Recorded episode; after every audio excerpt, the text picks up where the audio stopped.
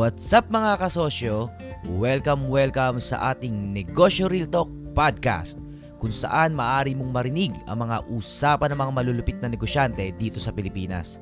Enjoy listening po mga kasosyo kahit na may mga ibang bagay po kayong ginagawa kasabay ng pakikinig nyo sa malupit na podcast na ito.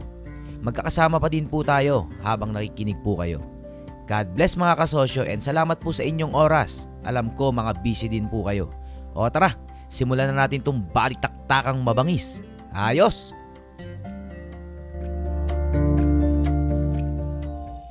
Okay, hindi general merchandise ang tawag dyan kasosyong Alvin. Ang tawag po dyan, wait, ang tawag dyan, yung parang seasonal yung paninda mo. Eh, teka lang ah. Sa mall kasi may ganyan. Alam niyo yung nasa gitna ng mga mall ba? O naglakad kayo sa mall, ano? Hindi siya sa inline eh. Andito siya sa gitna. At yung tinda nung nasa gitna na yon, kung anong season, ayun yung tinda niya. Para siya, hindi ko hindi variety eh, basta seasonal yung ano niya. Okay, type siya ng general merchandising kasi halo-halo nga. Pero totoo, targeted nyo yung season. Okay, ganito ang model niyan. Halimbawa, flowers, flowers yung tinda nyo, ganun. Para sa akin kasi, mark up ang labanan nyo dyan eh, no? Halimbawa, ang Valentine's ngayon. Flower kayo, flower. Ang problema doon, sa nakikita ko ha, kung seasonal kayo, mahal din yung pro- produkto na yon sa season na yon, mahal nyo rin mabebenta. Tapos, pag binili nyo yon, hindi na ubos sa season na yon, so dispatch na yon. Problema yan kung pera nyo lahat. Kasi, hindi siya pangsabog eh. Hindi siya pansabog. Kasi para siyang sari-sari store. Mas worse pa nga siya sa sari-sari Oh, store eh. tama. Mas yung worse. stock mo na hold kasi na matagal eh. Oo. Yung mga paninda mo, nandun lang siya. Tapos pag hindi nabenta, yung spera mo na yung stock lang doon, hindi nag hindi siya nagkakaroon ng cash flow. Tama. It's a, hindi naman bad business, ano? Pero hindi siya yung type ng business model na sumasabog. O pag-usapan natin yung business, balik tayo doon sa business model nating ano, 1, 2, 3, 4, 5. Ah, sige. Ayun yung bus- business nyo, kasos yung ano, Alvin. Okay, so sige. O, o kasosyo nakaka-expand, kaya lang ang problema, dapat yung mga manage, kapamilya din. Okay. Kasi kapag namimili ka ng tao, eh, hindi ka pwede mag-expand. Halimbawa, McDonald's. Dapat ang mga tauhan mo, regardless kung anong antas, no? parang basta trainable ang tao, ayun ang sasabog. Kaso pag kailangan specific, dapat kapamilya, kailangan pagkakatiwalaan, yung system mo hindi pa buo. Pero hindi, punta muna tayo dun sa, so gumagana na yung business nyo na seasonal. Oo, kasosyo. Tapos may pwesto kayo somewhere, sa mall, or Oo, nagre-rent. lumilipat-lipat kayo ng mall. In, actually, hindi siya sa mall eh. Sa, kunyari, katabi ng simbahan, tabi ng highway. Lumilipat-lipat kayo ganun ng lugar. ganun kasi. Hindi, naka-fix, naka-fix. Nakapix kayo. Okay. Ah, Kapag gano'n ang business, yes, kasasyong Alvin. Ah, hindi lang naman sa seasonal eh. Meron naman talaga siyang mga fixed na mga mga item. Halimbawa, ah, may mga talaga may mga laruan talaga, nandun talaga hindi nagbabago 'yon. Pero ah, by season, may mga dinadagdag, may binabawas. Ganun ganun ganun ba naging sistema? Okay, ganito. Nasa isang lugar lang kayo, kasasyong Alvin. Oo. Kumikita naman. Oo, kumikita. Gano'ng kalaki yung space nyo? Ah, mga 3 meters by 8 meters. Okay. Kanino kayo nagbabayad doon? Doon sa ano sa inyo sa rent? Oo. Doon po sa may-ari nung, nung, nung ano, yung mismo may, may-ari ng pwesto, doktora siya. Building siya, parang apartment, commercial spaces. Ka- commercial space lang. Okay. Ganito, no? Paano ka- Paano ka magkakaroon ng real estate business nang wala kang real estate property? Sinong sasagot? Kasi kikita ka lang sa sa ganyang estado no kapag sa iyo yung ikaw yung platform. Pag ikaw yung nagpaparenta ng space. Kasi ang utak natin, okay, gum- may negosyo na si Al, Kasosyong Alvin. Pero sabi ni Kasosyong, Ar, Kasosyong Arvin, kailangan isa dito sa business model na sumasabog ang ma-apply niya sa business niya. So alin kaya dito? Re- magparenta, mag-software, mag-platform? Wrong spelling pala yung platform, no? Ngayon ko lang napansin, platform. Ano kasi ako mga kasosyo? Distributor channel. Kasi mga kasosyo, ang nakikita ko lang sa letra, yung umpisa at saka yung dulo. Yung gitna, wala na akong pake kung tama o mali. Basta yun yun. Pero ngayon ko lang napansin na ano, platform, platform. Oh, pero yun na yun. Dyslexic kasi ako mga kasosyo. Okay. O, pero distribution channel ba o manpower agency? Okay. Kung ako ay kasosyong Alvin, oh, sige, ito business natin. Paano tayo magiging, paano to sasabog ang model natin? Para sa akin, rental business. Magpaparenta ako ng spaces. Paano? Yung model ng bazaar, yung nagpapabazar ka, ang gagawin mo sa bazaar bis type ng business, ganito yan. Halimbawa, kakausapin mo yung Robinson. Sabi mo sa Robinson, Robinson, aarkilahin ko tong activity center mo for one month ng halagang 100,000. Hindi, for one week lang pala, 100,000. One week. And then yung space na yon, paparentahan mo yon sa mga kaibigan mong meron din kum- ku- katabi mong negosyo diyan kasos yung Alvin sa mga tinda may mga katabi kang negosyo diyan di ba o ano sabi mo oy magbazar tayo pa, pinaparenta ko yung space ko sa ano Robinson sa buwan ng February diyan tayo sa gitna tayo o ito space mo bayad ka sa akin upa bayad ka sa akin may real estate business ka nang wala kang property na sarili ang punto doon nagawa mo pa rin magparenta ng hindi sa'yo. Naging platform, platform ba? Hindi. Naging, nagparenta ka ng space ng hindi sa'yo. Ikaw lang namunan. Magagawa mo, mapapasabog mo yan. What if malakas ka ng nagpapabazar? Magagawa mo na magpabazar sa maraming lugar ng sabay-sabay. Scalable. It's a big business. Kaso nag-pandemic, no? Siyempre, pandemic, ibang usapan niyo. Pero may nagbabazar pa rin ngayon kahit pandemic, ha, mga kasosyo. Ang punto, meron kasi kang klase ng negosyo na wala ka talagang magawa kung hindi para mag, manganak yung negosyo mo. Katulad nung merong store si Kasosyong Alvin, commercial space. Pero hindi ka talaga sasabog doon. So, kailangan mo ma-figure out kung paano, paano kaya. O, isa yung plano. Since may mga kaibigan na kung may mga commercial store din, na katabi mo naman yon imbis na kalabanin mo yon sabihin mo, tulong-tulong tayo, ku- kukuha ko ng space sa Robinson o sa SM, pero kumuha kayo ng space sa, sa inyo yung isang space dito, ganun. Para sa akin, yung scalable business yun. Meron kasi katulad yan, eh paano, paano to sasabog kasosyong Arvin? Eh, kasosyong, kaso, mga kasosyo, meron kasi klase ng negosyo na kahit anong gawin mo, hindi talaga sasabog kasi nakatrap ka sa isang klase ng business model na lugi ka. Kasi the more na maglagdag, the more na mag-scale up ka, the more kang gagastos ng puhunan sa stock mo. Talo eh. Tama, Kasi, tama, di kasi hindi ka tama. pla- Yes, kasosyong Alvin. tama po yung sinasabi niyo. Pag, kapag nag, nag, nag, nag naman kami, panabagong puhunan na naman, laking halaga na naman. So, paano mangya paano ka yayaman? Ganun, sir. Kapares ka ng sari-sari store. The more na magdagdag ka ng sari-sari store, the more kang nawawala ng pera. Kaya sari-sari store is a scam. Anong tunay na negosyo? Yung maging platform ka, maging grocery ka, maging maging 7-Eleven ka. Na meron kang tindahan, pero hindi sa yung tinda sa loob. Oo, sir, consi- parang consignment, no? Sila yung magbabayad. Sa Sila iyo yung space, sila mag- tsaka o magbabayad. brand mo yun, sa iyo yung tindahan, Alphamart ka, oo. Ikaw yung may-ari ng 7-Eleven. Mart, ikaw yung nagpapa-franchise ng pangalan, sa'yo yung brand name na Alphamart, sa'yo yung brand name na Ministop, sa'yo yun, oo. Pero yung laman sa loob, isipin nyo maigi ah. Yung laman sa loob, hindi sa'yo. Kanino yun? Sa mga tenant mo na inaarkila yung mga space sa loob. Yun ang scalable business. Hindi yung lahat ng tinda sa loob, pera mo. Sari-sari store model, walang yumayaman sa sari-sari store. Ang tunay na yaman, nando dun sa grocery type business. Nasa klase ng Ever, yung mini Ever, mini Pure Gold. Yun yung model nila eh. The more na nagdadagdag sila ng store, the more na maraming, nagdal, hindi, the more na nagdadagdag sila ng store, the more na hindi sila gumagastos ng mga paninda sa loob. Kasi ang model lang nila, real estate. Kukuha ng space, tatatakan ng Pure Gold na Alphamart na 7-Eleven, tapos yung mga contact nilang may-ari ng Ribisco, may-ari ng Coca-Cola, bagsak lang ng bagsak ng produkto doon. Wala sila nilalabas na pera, pag nabili yun sa store nila, yung cash flow nasa kanila. Tapos ipe-pay out pa nila yun sa, sa may-ari ng Ribisco o sa Coca-Cola after 90 days pa. Sino panalo sa cash flow? Yung may-ari nung real estate business, yung rental business na yun, yung platform.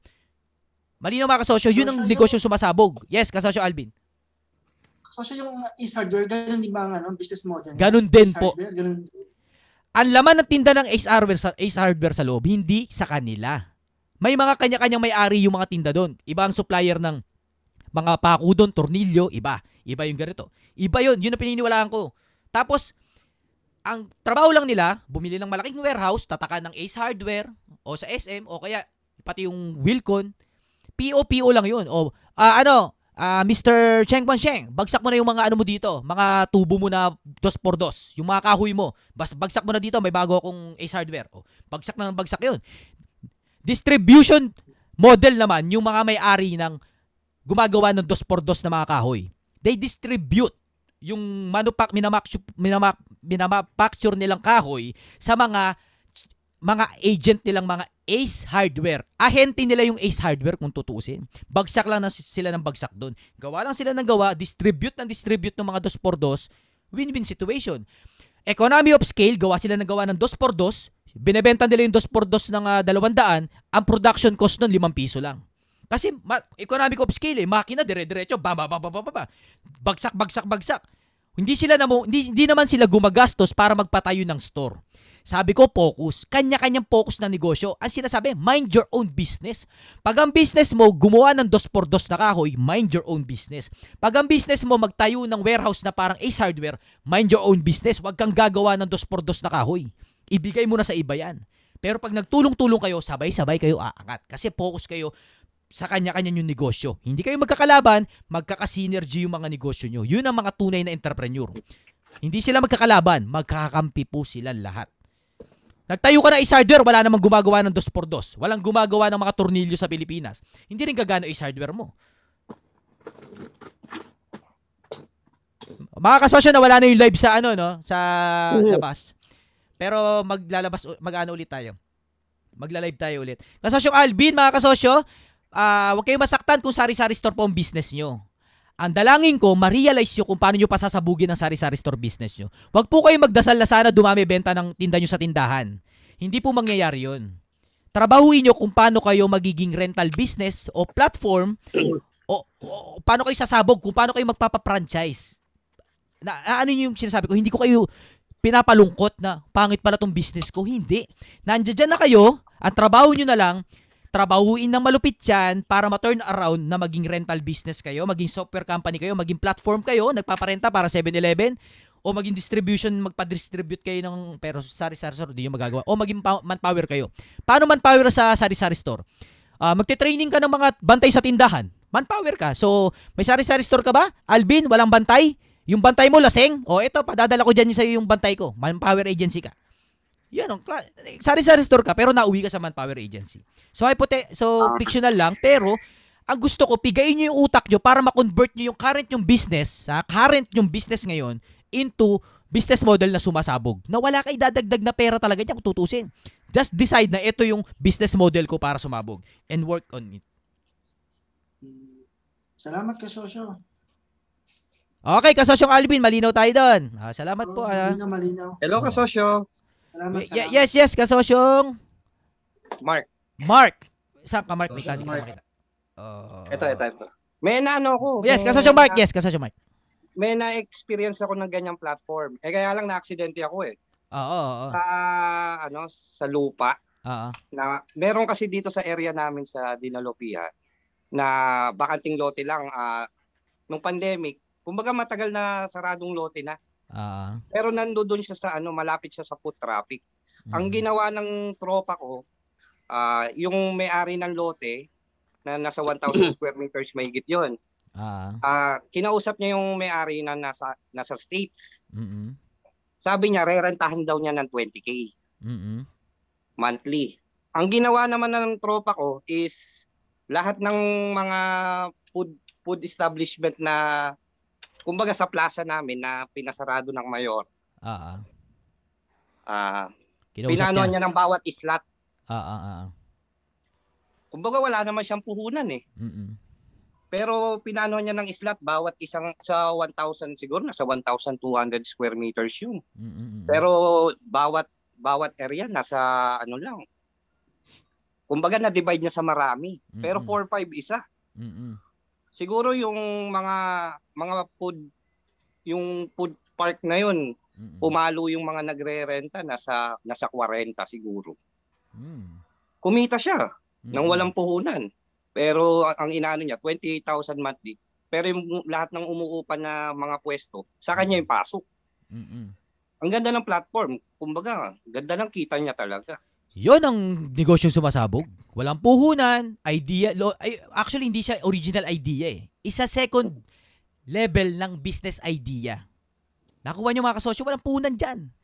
Ngayong alam nyo na, mapipigure out nyo na kung paano magpasabog ng negosyo. Gawin yung platform. Tapos- Gawin. Yes, kasosyo nga. Ano. Tapos ito pa yung nangyari. Napuno talaga. Mm-mm. Tapos yung bakante na yun, naging food traffic. Lahat Mhm. sila nagbe-benefit lahat ng umuupa doon. Mm. Kasi all in one, lahat ng gustong kumain nandoon eh. Mm. Ang ganda ng platform na ginawa. Dapat isa ako sa Opera, na aksidente lang ako eh. Mhm. Oh, yun. Kasunod yung sinabi ni Kasosyong Mark. Dapat isa kayo sa uupa. Ngayon, balik rin nyo na yung utak nyo. Dapat kayo ang may-ari ng platform at kayo ang nagpapaupa. Balik rin yung logic nyo mga kasosyo. Hindi tayo dito nasa baba. Tayo na yung nagpapaandar. Malaki na yung diferensya nun. Ang laki na pinagkaiba na ikaw ang nagpaparenta sa ikaw yung nagre-renta. Ang cash flow sa'yo. Magparenta ka sa isang lugar, i- i- ulitin mo ulit sa isang lugar, ulitin mo ulit sa isang lugar, sa loob ng isang weekend, ilan yung ginano mo? Ay, yung sinasabing scalable. Yun na yung sinasabi kong sasabog. Pag nandoon ka sa model na pangsabog talaga. Pag-isipan nyo lang na pag-isipan mga kasosyo. Hello. Yes, kasosyo Hello, ma Kasosyo. Kasosyo Wex Extreme. Yes, please. Kasosyo Wex Extreme. Um, hello, hello. Na, okay ba? Narinig Ah, ako? malinaw po, kasosyo Wex Okay. Extreme. Oh, ta- actually, yung sinabi mo na para, hindi ko dis- discourage yung iba na magsari-sari ah. Ah, Kasi andito na ako eh. Ah, ano lang, um, tam- tama yung sinabi mo eh. Hindi, mahirap i-scale out yung sari-sari na, na store. Ah, sa experience ko lang, ang nakaka-stress talaga yung, yung, yung business is walang problema. Ah, given na yun, kumikita talaga yun. Ang ang nagkakaproblema tayo dun sa tao eh. Sa, sa, sa yung inahire natin na magbabantay dun. Yun ang problema dun eh. Kaya yung yung pagkaya kagaya sa akin exist- existing na to hindi ko talaga maiwan kasi nandito na to eh. Pero yung i-scale out ko na model, ay yung i-scale out ko na business, hindi ito. Hindi yung sari-sari store. Tama yung sinabi mo, ma- mahirap yung sari-sari store talaga. ano, mahirap yung sari-sari store i-expand. Yun nga gina, gina-figure out ko ba kung paano paano i-scale out. Matagal ko na yun, tinatry yun, nag-open ako ng ibang ano pag dumadami mas lalo mahirap eh. Magba-branch out ka dun sa ano, ma- dun ka mahirap, wala, mawala ka dun sa isa, hihina yung kabila. Kasi iniwan mo. Tapos babalik ka dun sa kabila, lalakas, hihina naman yung iniwan mo. Parang ganun ang problema. Sa tao talaga ang problema dun sa ano. Kaya tama yung sinabi mo na ah, mahirap yung sa sari-sari. Kaya nag nagtry ako ng ibang klaseng business para mag, mag pwede ko i-scale up. Hindi yung sari-sari talaga. Hindi i-discourage yung iba ha. Ah, pero parang sa akin experience ko, ilang taon na sa sari-sari store. Mahirap. Mahirap siya ano. Mahirap i-copy sa ibang lugar. Yun lang. Hello? Okay, kasosyo Extreme, salamat po sa sharing nyo tungkol sa sari-sari store ah. Okay, halimbawa may sari-sari store na kayong business. Anong gagawin nyo? Kung wala dito sa paano sumabog ang ano, ang option. Teka, yung camera ko na wala. Ano kayang gagawin nyo? Pwede mag-input, kuya. Ah, si, sino to? Si Adolf, Adolf. Adolf po. Adolf po. Yes, yes. Ano yung kasosyo? Yes, yes. Welcome, welcome. ah, Si yes, ah, Major, si Major to, no? yes, yes. Oh, sir, magandang gabi po. Salamat po kasama namin kayo ulit. Yes ka, Major Adolfo po. Ano, ano makikinig po kami. Ah, di, ah, naka-experience na rin kasi ako dyan sa from Sari Sari Store. Then, tinitingnan ko, dinidevelop ko siya, in-innovate ko. Ang advice ko lang kay Asosyong Alvin, kung may sari-sari store ka, i-improve mo lang. Then, i-improve mo lang and, and turn into a grocery or gawin mong 24-7. Kasi nakikita ko yung yung sari-sari store ko. Mahirap talaga i-manage yun. So, unang-una, nilagyan ko ng CCTV camera kasi front ang ang sari-sari store sa Nakaw. Pangalawa, dinagdagan ko ng mga products. Hindi lang pagkain, hindi lang alak, pati dog food, sinama ko. Mga ah, charger, sinama ko. Pati kung anong demand ng tao. Every time may may hinahanap yung mga customers, uh, pinapalista ko sa mga tauhan ko, din binibili ko. Hanggang almost nagko-complete na yung tindahan ko. So, ang advice ko lang, improve mo lang yung sari-sari store. Hindi, hindi, hindi, ano, ang, ang sari-sari store, hindi mo masyado, ah sabihin natin na kawawa, kawawa yung negosyo na yun. Improve mo lang, gawin mong, gawin mo siyang convenience store, Patient. mag-extend ka ng hours para sa para sa customers. Tingnan mo rin, tingnan mo rin ang demand ng customers. Ako, nag-hands-on ako kung, kung paano, ano talaga ang demand nila. Usually sa weekend, nakikita ko, ang daming bumibili ng yelo sa amin. So, nakikita ko ang demand ng yelo, napakalaki. So, ang ginawa ko, bumili ako ng ah, ice maker machine to to give the gap or the demand sa customers. So keep on Mm. improving lang sa ating mga sari-sari store to make it more convenient sa ating customers. So yun lang Salamat, sa akin, sa- uh, Kasosyong Alvin. Salamat Ah. sa sa Kasyo Hello. Alvin. Kaya kasosyo, kasosyo, wait lang. Napakaganda nung sinabi ni, ni Major Aldolfo. Papaliwanag ko. Tignan nyo yung, may sari-sari store kayo, no? Teka, tapusin ko lang yung Yeah. ko. General ano sir? Ah, general merchandise. Ako, ako ah, sa akin. sir. Ah, et, et, yung sinabi ni kasosyong ano, Adolfo kanina. May, Ah, may grocery siya, tapos Mm. dinadagdag niya lang yung kailangan ng client. Okay, very good. And then na-figure out ni, kaso, ni Major Adolfo na yung yellow, ang lakas, pero wala nagpo-provide. Yung insight na yon, yun yung scalable na business sa mundo ng sari-sari store. So ano dapat gawin? Mag-invest sa paggawa ng yellow. Focus sa yellow. Bakit? Eh, totoo na may need. Kailangan mag-provide ng yelo. Totoo eh. Na, kita ng dalawang mata mo, meron ka sari-sari store eh, di ba? So, kung sari-sari store ang business mo, tas nakita mo na yung yelo malakas, why not ma- tumalong ka sa yellow business? Kasi yung ye- paggawa ng yelo na negosyo, isang napakalaking negosyo na focused at scalable siya. Kasi ikaw na magdi-distribute ng yelo sa buong lugar mo. Business mo yelo lang. Diyan kaya yaman si Yellow, hindi sa sari-sari store. Nang ya, nagamit mo lang yung sari-sari store to figure out the market need. So kung naniniwala ka na, may ito ang ito ang kailangan ko i-provide, tong yellow. So kahit mangutang ka na ng pera sa bangko para gumawa ng planta ng yellow, let it be. Mr. Prezi, yan lang ang negosyo. Nagbabagsak ng yellow sa mga inuman. Nagbabagsak ng yellow sa mga kainan. Yun lang ang business nila, yung ice cube na malinis. Kasi lahat ng yellow dati, pag bumili ka ng yellow sa ibang walang kwentang gumagawa ng yellow, sumasakit yung tiyan ng mga kumakain.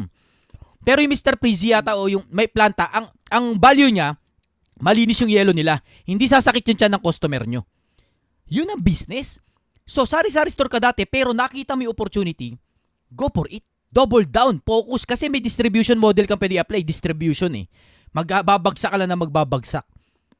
Malinaw mga kasosyo, so kayo malungkot kung nasa sari-sari store kayo. Kasi la, pag, naka, naka- pag may nakaharap kayong problem, ano, problem sa negosyo nyo, kahit anong negosyo nga yan, pag na-encounter nyo yung problem na yun at sinulusyonan nyo, yun ang tunay na negosyo.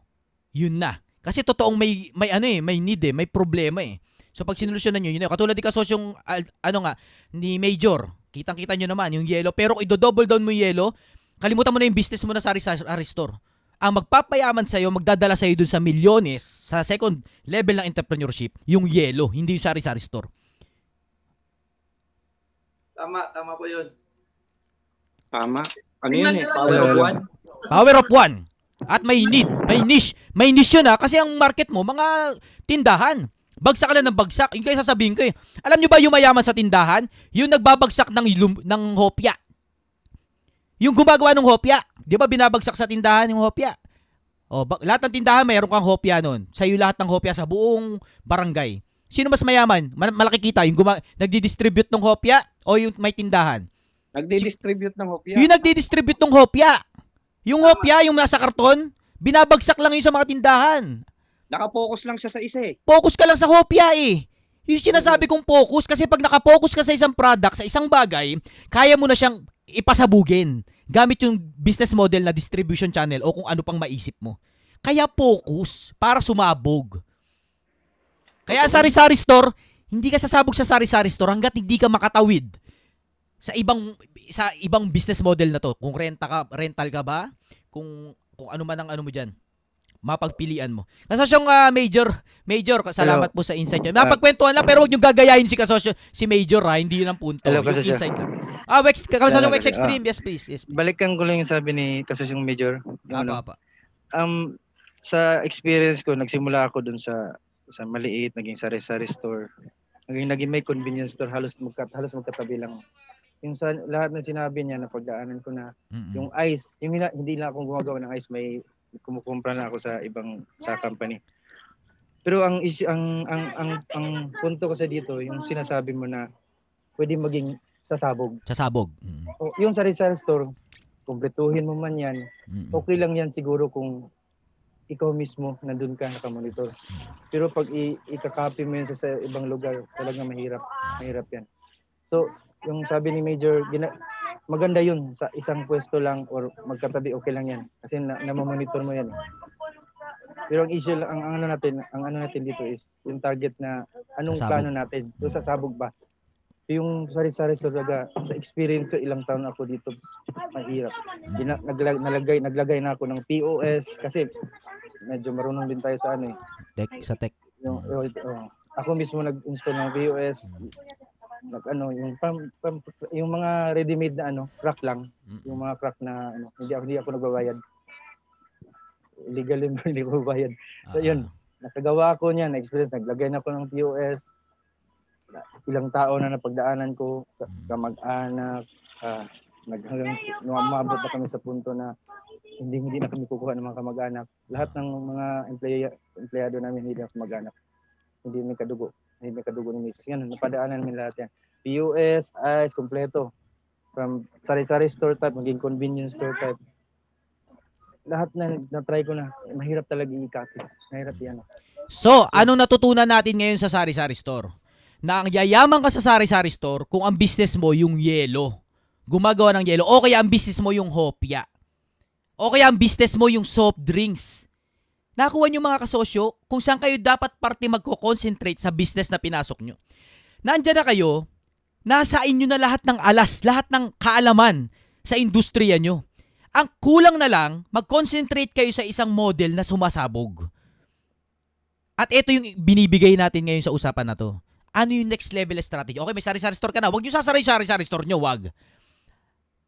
Ang alamin nyo, anong problema sa... Kayo mismo, anong problema nyo sa sari-sari store? Ang problema nyo, walang nagdi-deliver ng yelo. Bad trip. O ngayon, yun ang solusyonan mo.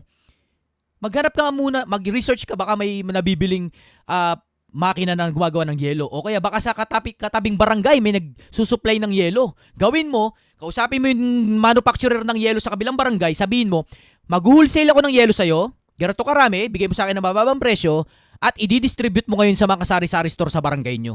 Yun ang business na sumasabog. Kasi after nun, ikaw na mismo magtatayo ng planta ng yelo. Yun ang sumasabog at sa buong Pilipinas. Eto, sa buong, eto, ang, sa Timog, yung gimikan sa Timog, nung panong umiinom pa ako lagi, sa Timog, ang mayaman, yung nagsusupply ng yelo sa buong inuman sa Timog. Hindi yung may mga bar. Yung mga bar, come and go yan. Nalulugi yan. Bakit? Eh, lu- walang, mat- maliit lang ang profit sa bar. Maapaliit lang ng pera sa, sa ikaw may-ari ng bar. Ang liit lang ng markup mo. Tapos, most of the time, sa isang week, dalawang araw lang profitable yung business mo na inuman. Kasi Monday to Friday, walang umiinom. Talo negosyo.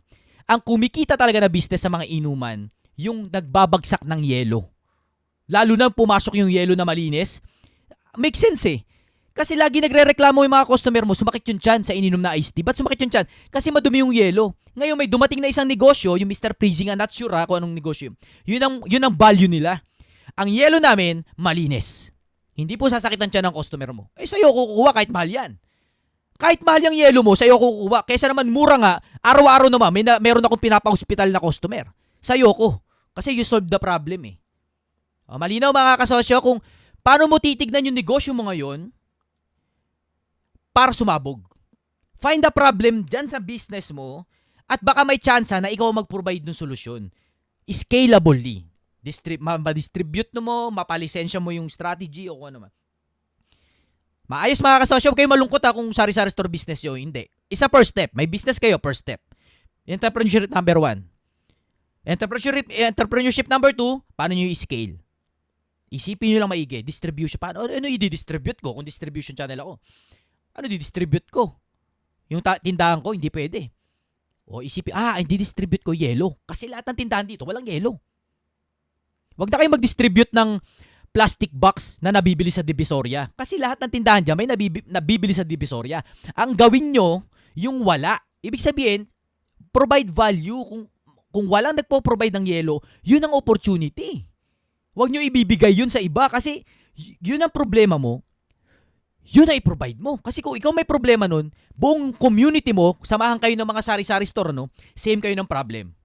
Lahat kayo nagkukulang sa yellow. Same problem. Yung, di ba, target natin community. Community-based. Serve a community. Yun yung niche mo. Kung nasa mundo ka ng sari-sari store, ang network mo, sari-sari store owner. Ngayon may pangangailangan yung mga yan. Kung may problema ka, most probably, problema rin yun ng iba. Case in point, ang problema mo sa sari-sari store, kulang ka lagi sa puhunan, which is totoo. Problema mong personal.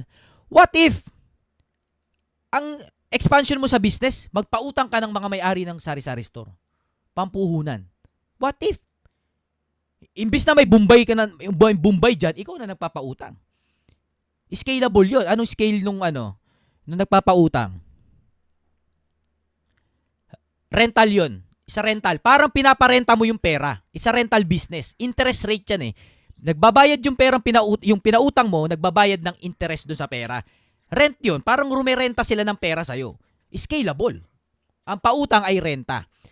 Bakit mas okay pautangin yung tindahan? Kasi hindi ka tatakbuhan niya, may tindahan yan eh. Alam niyo sa Bombay, hindi yan nagpaparenta ng walang physical store.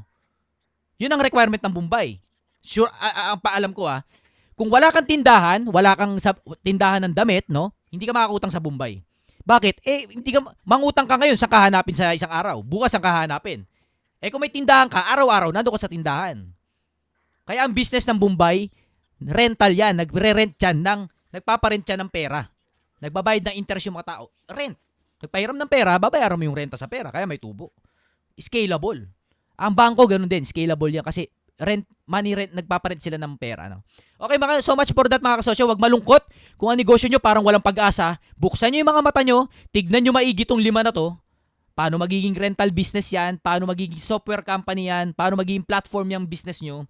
Paano magiging distribution channel yung business nyo? Or manpower yung business nyo? Pag-isipan nyo lang maigi mga kasosyo. Ayan ang trabahong malupit. Next level yan. Kasosyong Alvin, ah, okay na? May ka-idea? Oo, salamat ng marami. Salamat ng marami. Okay, an ah, kasosyong Katres, ah, okay pa po kayo kasosyong Katres. Kamustahin ko lang si kasosyong Katres ah, kasi late na. Baka pagalitan na po ni Mister. Kasosyong Nakauwi na Katres. si Mister. Ano po? Nakauwi na? Oo. Pinauwi ko na una para hindi na ako kulitin umuwi. Lagot, lari na naman tayo. Okay pa po kayo kasosyong Katres. Pwede magpaalam ha. May sasalo niyan sigurado naman. Ah, yes. Pero okay pa naman. Okay, Gusto salamat po. Para, para ano eh, trabahong malupit eh. Yun, Wala akong trabaho ano, malupit. Wala akong rason para di tapusin to eh. Ay, nga, salamat ikaw po. nagsasalita palagi. Ako dito nakantay lang. Ay, thank you po sa pagsama. O sige, tawagin natin po yung kasunod. Kasosyong Katres, please. Yeah, ang susunod na magtatanong si kasosyong John David ng San Andres. Yung negosyo niya, manufacturing ng perfume. Yung tanong niya, Mhm. paano daw i-leverage yung ano niya, business, networking ba or through distributorship? Mhm. Okay. Kasosyong John David. Kasosyong dyan, nasan ka? Hello, hello. Dito po. Oh, kasosyong dyan, David. Oh, yung perfume po? business. Oh, yung perfume, Yes po, ano? opo. Okay. Opo, May background ka ba sa networking? Actually, kasi Sir Arvin, Ah. ah, may mga ibang networking na kumokontak. Ang Mhm. gusto yata, kunin yung produkto ko. Kasi sila isasama magne-network. nila, oo, sila magne-network. Mhm. Eh, iniisip namin kung paano yung magiging brand ba, Porsyento. yung name. Kung, Ah, yung oo, branding. yung pangalan, oo. Oo, kung matatagtay pa din ba yung pangalan namin o gagamitin yung pangalan, di ba? Ah, So ah. pinag-iisipan din namin siya kasi parang sabi, gawin nating network yung ano nyo, yung yung produkto mo. Ah, ah. Yung network natin. So iniisip ko kasi di pa pag sabi ah, sa akin na yung pagkakalam ko sa network. Kailangan mo mag-invite ng mag-invite ng tao. Mhm. Parang ganun. So hindi kumbaga second na lang yung produkto Product. eh. Okay. O ah. titigan na lang yung product. So parang sabi ko parang ayoko ng ganun. Mhm. kasi kumbaga makikilala lang yung isang network yung isang grupo dahil nag-invite ka, dumami. Mhm. So ang gusto ko, hindi ayoko ng ganun. Gusto ko ipakalat natin kung ano yung produkto natin. gusto ko makilala yung produkto natin na tayo yung gumawa. O, Yun sige, yung- tatanungin na lang kita kasosyon dyan. Anong gusto mong maging? Ano bang, ano bang sikat na networking? Ah, yung Royal, nung panahon ko, Royal ang kasagsagan. Royal at saka Uno. Yung panahon ng bata, bata pa ako noon, no? So, yun yung mga panahon na yun. Royal at saka Uno yung malakas na networking na yun. Mm. Alam mo yung Royal saka Uno? Yung uno, may Uno, experience. okay, Uno, Uno. Gusto mo bang maging u- makilala bilang Uno or makilala ka maging aficionado? Makilala ako bilang aficionado. Okay. Kung yun ang sagot mo, go directly sa distribution system at o kaya sa franchising. Kasi brand mo talaga yon. Tama ka doon. Actually, hin- hindi ko naman minamasama, hindi natin minamasama networking company, no? Pero, ano ba talagang gusto mong buhatin? Yung tatak ng pabango o yung network? Ang networking company kasi, hindi talaga product. Kung gaano ka-solid yung network nyo, na pag nagbagsak ng product, talaga nadidistribute. Kasi distribution distribution model po ang networking company. Kaya sumasabog yan, kaya yung mayaman may-ari niyan, kasi natap nila yung distribution model. Hindi po nagpa hindi po franchising ang networking. Magkaiba po 'yun. Distribution system 'yan. Networks of agents na nagdi-distribute ng product na binibili nila kasi nga kailangan bilhin.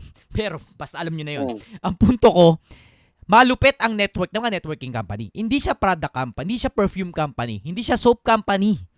Isa networking company, it is what it is. Hindi siya siomay company. Mm. Isa networking company. It is what it is. Huwag natin bawi, baliin, it is what it is. Isa networking company, tapos, na nagkataon na may produktong pabango or may produktong sabon. But, it's a networking company. Walang problema doon. Ngayon, i- on top sa sinasabi kong five ah, business model na sumasabog, ano, ang common sa lahat ng yan, branding. Na mahirap mapaliwanag. Lagi ko sinasabi. Yun nga po eh. Ah, Sobrang. on top sa lahat ng yan, kahit naman ano negosyo mo eh, sari-sari store yan o kung ano man, ang branding, kailangan talaga sa nego sa lahat ng klase ng negosyo. Pero hindi ko na sinulat dito kasi ang rental kailangan mong brandingan. SM, brandingan nila yung paparenta nila. Ang software kailangan mong brandingan. Software, Microsoft, branding. Platform, buy and sell ng mga case ng cellphone, Lazada. Distribution channel, aficionado. Distribution ng pabango. Franchising, aficionado. Distribution ng, may mga store ng pabango sa mga mall. Manpower agency. Ka-churchmate ko po ang isa sa pinaka may hawak ng pinakamalaking manpower agency sa Pilipinas. Ang Prime, Pa- ang Prime Power. Na sobra po akong proud na ka-churchmate ko po yung may hawak no na sobrang bait niya pong amo sa maraming tao. Marami siyang tinatong bibigyan talaga ng trabaho kasi manpower agency siya eh. Sila ang nagdidis, nagbabagsak ng mga tao sa mga kailangan ng mga janitor, kailangan ng mga ah, waiter, mga ga- manpower. Sila nagdi-distribute ng manpower. So kailangan ng waiter, maraming waiter sa Boracay, sila nagbabagsak ng maraming waiter sa Boracay. Kailangan ng mga security guard yun, sila nagbabagsak. Isa manpower agency. Sobrang successful nung ka-churchmate ko na yun kasi natap niya pala yung business model na sumasabog, which is manpower agency. Kaya mamimili ka lang dyan kung kahit ano eh. Ang bawa janitor, ka- ang bawa security guard ka ngayon. Case in point, security guard ka. Ah, katingin mo, ay ba yan, security guard lang ako. Walang yaman dito. Hop! Huwag ka magsalita ng tapos. Hindi mo ba, hindi nga mayaman ang mga security guard. Hanapin mo kung sinong mayaman sa industriya nyo. Nasaan ang yaman sa security guard? Ang mayaman dyan, yung may-ari ng agency mo. Nasa loob ka ng agency, di ba? Hindi ka maging security guard nang wala ka sa agency. Ngayon, security guard ka. Pag-aralan mo kung paano, paano tumatakbo yung security guard agency. Mm. At bumuo ka niyan. Kasi sa agency mo, sigurado may kaputrigasan dyan. Malamang hindi kayo sinasahurad ng maayos. Malamang pinapa-straight kayo ng tatlong araw, walang uwian. Sol solusyonan mo yung problema na yun. Malamang walang libreng kape sa pagiging security guard nyo. Malamang may problema dyan. Ngayon, ikaw, security guard ka. Solu- kunin mo lahat ng problema at magtayo ka ng security guard agency, manpower agency, itama mo lahat ng mali. Solve the problem. Mamaya yung security guard sa agency nyo, mga walang barel. Pag may nangyaring ka- krimen, walang maiputok, walang maibunot. Meron man, display lang. Hindi pumuputok. Solusyonan mo yung problema. Nandiyan ka sa mundo na yan, hindi para maghirap ka dyan. Nandiyan ka para ma-figure out kung anong mayaambag mo sa mundo. Case in point, janitor ka. Under ka ng isang agency. Bad trip, under ako agency, hindi ako regular. Bad trip. Uy, hindi ka bad trip. Figure out mo yung agency na pinasukan mo. Paano ka nakapasok? Anong requirement mo? Anong mga kailangan na uh, requirement? Paano kaya sila nakakuha ng kliyente? Case in point, janitorial services ka. Ang dami nating ano dito, businesses oh. Ilang may business dito magkakaroon ng restaurant na malaki sa future. Lahat yan kinakailangan ng janitor. Kung ikaw kasosyo ka may janitorial services, ayan ang kakayaman mo. Kung ikaw kasosyo ka na meron kang security guard agency, eto ang kakayaman mo. Focus ka lang dyan. Mamili ka sa business model na sumasabog. Hindi ka mamamatay na security guard. Kapag in-apply mo to sa buhay mo, paano mo ito turn yung kung anong buhay mo ngayon, trabaho mo o maliit na negosyo ngayon, paano mo ito turn yan, applyan na itong business model na sumasabog. Anong trabaho mo ngayon? Pintor po ako. Pintor ng ano, bahay? Okay, pintor ka ng bahay. Wala kang business pero pintor ka ng bahay. Kung i-apply mo tong business model na to, ano kaya yon? Alin kaya dito yon? O malamang sa platform ka kasi marami kang kilalang mga pintor ano. Marami kang kilalang pintor. Ngayon, maghanap ka ng mga magpapapintura. Ang business mo, platform. Ang business mo, one day, condominium, change color. It's a big business. Ang mga natira sa condominium, ayaw namin ng matagal na gumagawa. Ayaw namin. Gusto namin sa araw lang tapos na. Ngayon, ang business mo isa lang. Nagpipin, nagpapalit ka ng kulay ng condominium sa loob ng isang araw. Pag, doon, pag nangyaring dalawang araw, libre na. Maraming magpapapintura sa'yo, sigurado ko. Hindi ikaw magpipintura. Para sumabog ang business mo, ikaw lang ang kumakausap doon sa mga gusto magpapintura at marami kang tao, marami kang manpower na mga nagpipintura. Kukontakin mo lang, oh ano, Toy, may pintura bukas. Ano, okay ka ba? Ah, okay sir, walang problema. Oh, sige ma'am, ah, bukas po pupunta po yung eh, staff namin diyan. Okay. Oh, Toy, punta ka na doon. Manpower ka. O kaya platform ka nun. Yung may kailangan, pinop sa kayo nagpo-provide, pinagtatagpo mo. Pero malupit sa business mo, sina, ang value mo, one day change color condominium. Walang tumitira nun. Kasi matagal magpintura eh, tatlong araw eh. Eh, kasasyong Arvin, imposible yung ginagawa mo. Isang araw lang, change color. Eh, solusyonan mo eh. Gusto mo ng pera tapos ayaw mo pagtrabahuan. Kaya nga walang gumagawa ng one, one day color, change color ng condominium kasi mahirap. Kaya solusyonan mo magpalit ng pintura ng condominium na isang araw lang. Figure it out kung gusto mo umasenso. Eh, ay, mahirap yun. Eh, yun na nga eh, mahirap yan eh. Kaya walang mag... Solusyonan mo nga. Malinaw mga kasosyo, lahat ng problema nandyan ng oportunidad. Huwag niyo sisihin na ano ba yan, ang hirap ko lang. Basurero ka. Paano kaya yaman sa pagiging basurero? Pag-isipan natin. Paparenta ka ba? Ano paparenta mo? Basurero ka. Ah, software. Software! Software tayo. software tayo. Basurero ka. Okay. Basurero ako ah. Pero nakakikinig ako kay kasosyong Arvin. Paano kaya sasabog tong buhay ko? Basurero ko. O, ganito gagawin ko. Ah, yung mga tao, Magparenta ka ng cart. cart. Ah, pwede magparenta ng cart. Oh, why not? Why not? Yung may mga ari, bawa. Bawa lang ano, nakatira ka sa subdivision, nakatira kayo sa subdivision. Oh, namamasura ka sa subdivision. Ito gagawin mo ngayon. Basurero ka eh. Magbis ka maayos. Bumili ka ng damit sa ukay-ukay. Maayos. Sabay kumatok ka sa mga bahay-bahay subdivision. Ma'am, alam ko problema nyo, ma'am.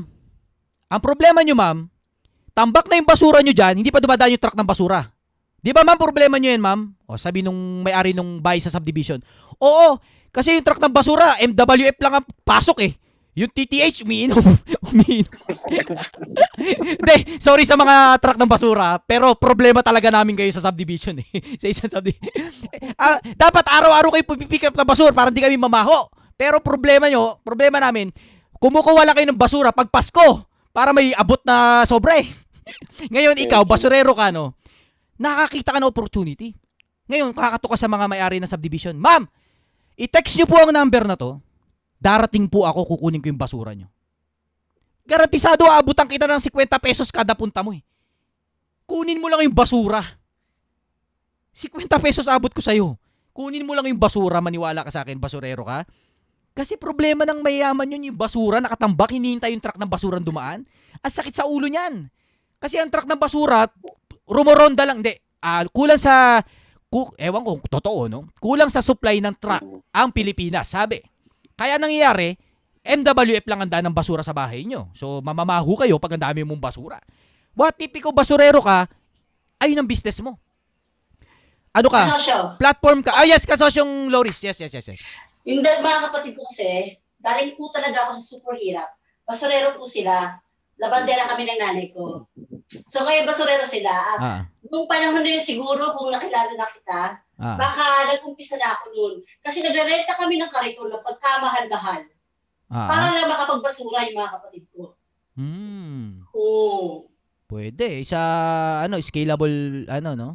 Wala pong problema sa pagiging mahirap, kaya po magsurikap lang po. Ako po mismo, ah. kapatid ko, mga kapatid ko, mga basurero sila. Ah, ah. Nagbabasura po kami, sila pala, hindi nila ako sinasali kasi isang mabaya ko, eh, no? Ah, ah. Nagpapupunta sila sa Waluna Street.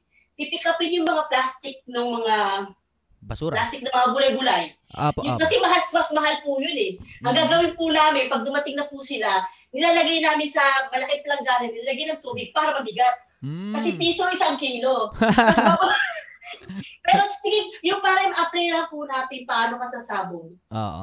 Let's say, doon tayo, tama po yan. Kasi alam ko maraming makakapanood nito later on na nandoon sa lowest point of their lives. Mm-mm. To be honest po, yung, yung sinabi ko nga, isa po yun sa problema kung may nakikinood po dito ng ganung status. Mm-mm. Isa po sa naging problema ng mga kapatid ko noon, wala po kaming kariton. Mm. So ang ginagawa po namin, nagre-renta po kami ng kariton. Ay, siguro hindi kayo maniniwala, pero ganun po talaga buhay ko sa doon doon sa squatters area. Mm-mm. Ah, nagre-renta po kami ng kariton. Ang mahal-mahal, kikita kami ng 100, ang kariton is 75 o 50 pesos. Imagine mo, magkano na Kalahati. lang? Kalahati. Kalahati. Oo, 50%. Oo. Laki, laki, So, laki. so kayo po na nandiyan dyan sa sitwasyon ninyo, ito po yung magandang hoping one day, kasi uso na ngayon ang tablet, manunood kayo. Mm. Isa-isa po to sa, sana po makinig kayo kung ano yung sinasabi nila. Kasi pwede po yun, pwede po yun. Walang imposibles po. Basta magtiwala kayo sa sarili niyo. Yun lang. Natatat siya po kasi. Grabe, sobrang inspiring yung pinanggalingan ni Kasosyong Loris, no? Basura, pero... Galing po kami doon. Grabe. As in, Sobrang inspiring. araw. Alas dos po na madaling araw. Mm. Galing, yung mga galing sa Baguio mga Ah, ah. gulay. Aha. Inaabangan yun. Inaabangan po. Yun. Grabing bigi, humble beginning. Mm. Basta ganun. Maniwala lang kayo sa Ah, wala imposible, ma wala imposible. Kahit sa ka manggaling, yun eh.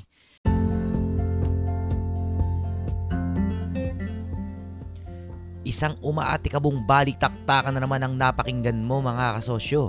Salamat po sa halos isang oras na pagsasama natin sa podcast episode na ito.